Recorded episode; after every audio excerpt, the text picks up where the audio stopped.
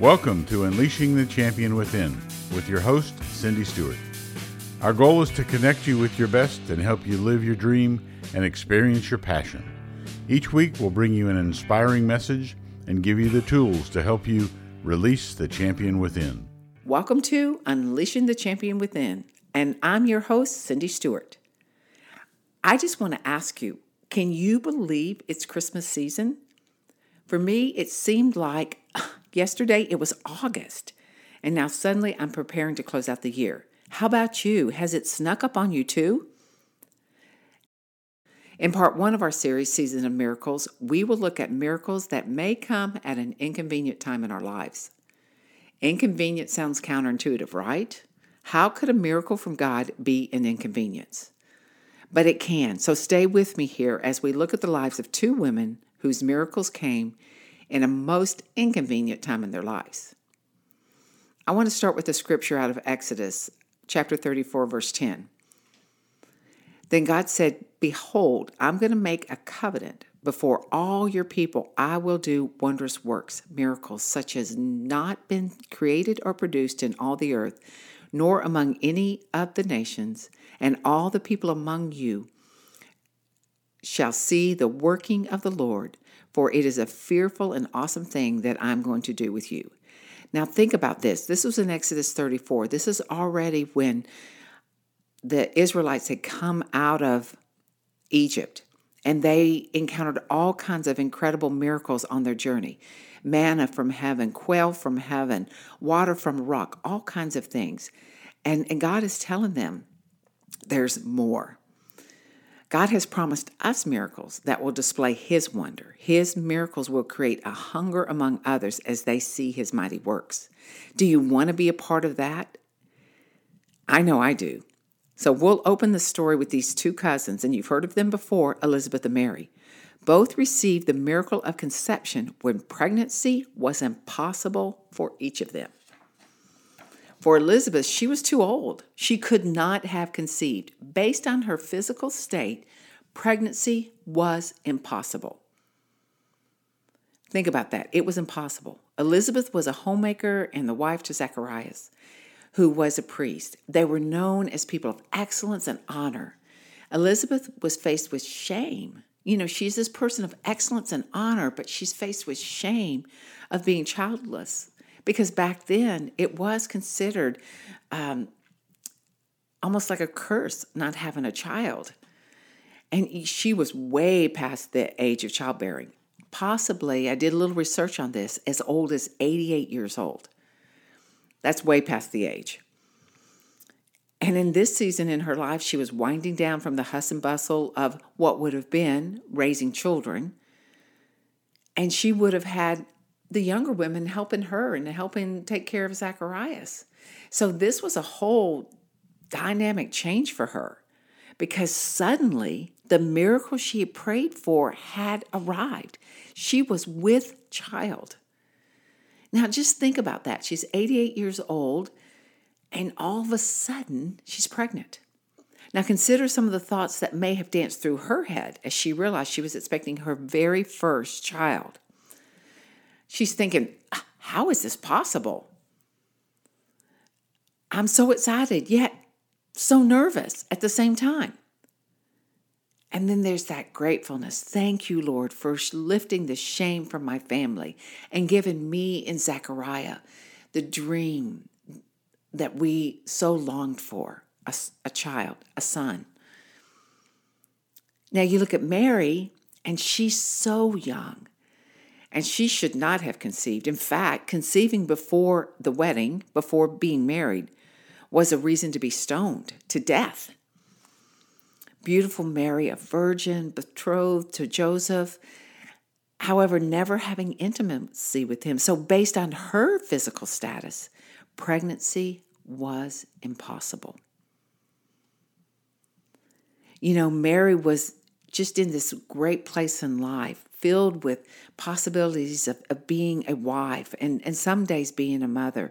She, she's, pre- she's in preparation, just anticipating the day her beloved, her Joseph, would come and whisk her off to a new life as a bride and someday a mother.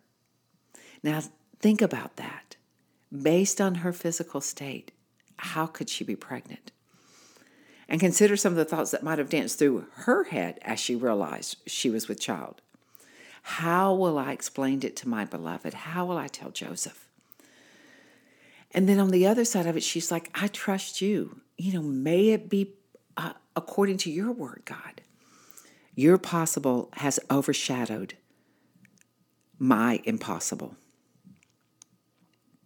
However, neither one of them, Mary nor Elizabeth, knew God's promise to the entire world would be birthed through each of them. And birthed at a time where they least expected it, at a time where you could say was very inconvenient for them. Elizabeth birthed John the Baptist, the prophetic promise of a voice announcing the arrival of the Messiah. Behold, I send my messenger, and he will prepare the way before me. And the Lord whom you seek will suddenly come to his temple. That's out of Malachi 3 1. Mary would be a sign to the world that the long awaited Messiah had come. The virgin will be pregnant. She will have a son, and she will name him Emmanuel. Isaiah 7:14. Elizabeth and Mary's miracles could have been received as an inconvenience in their life. One baby arriving too late and the other arriving way too early.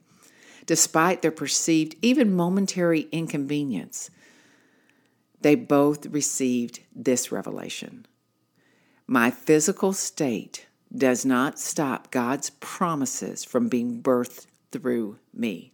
Now listen to you to that word. My physical state does not stop God's promise from being birthed through me. What does their story have to do with the miracles you are waiting for God to release? It has everything to do with it. Elizabeth and Mary's miracles give us two principles to stand on. The first one are you waiting for a miracle that seems long overdue? Elizabeth was, and she thought the time had passed by to receive the miracle of a child. She thought that was long gone. But when her miracle came, she found joy and excitement in God's faithfulness. You know, have you ever been in a place where you felt like that what you long for, what you have heard from God has, has passed by, that it's not going to happen? I want to encourage you find your promised miracle in the Word of God. Then declare and stand on the promise until the yes and amen of God brings it to pass. So find somewhere in the Word that you can stand on.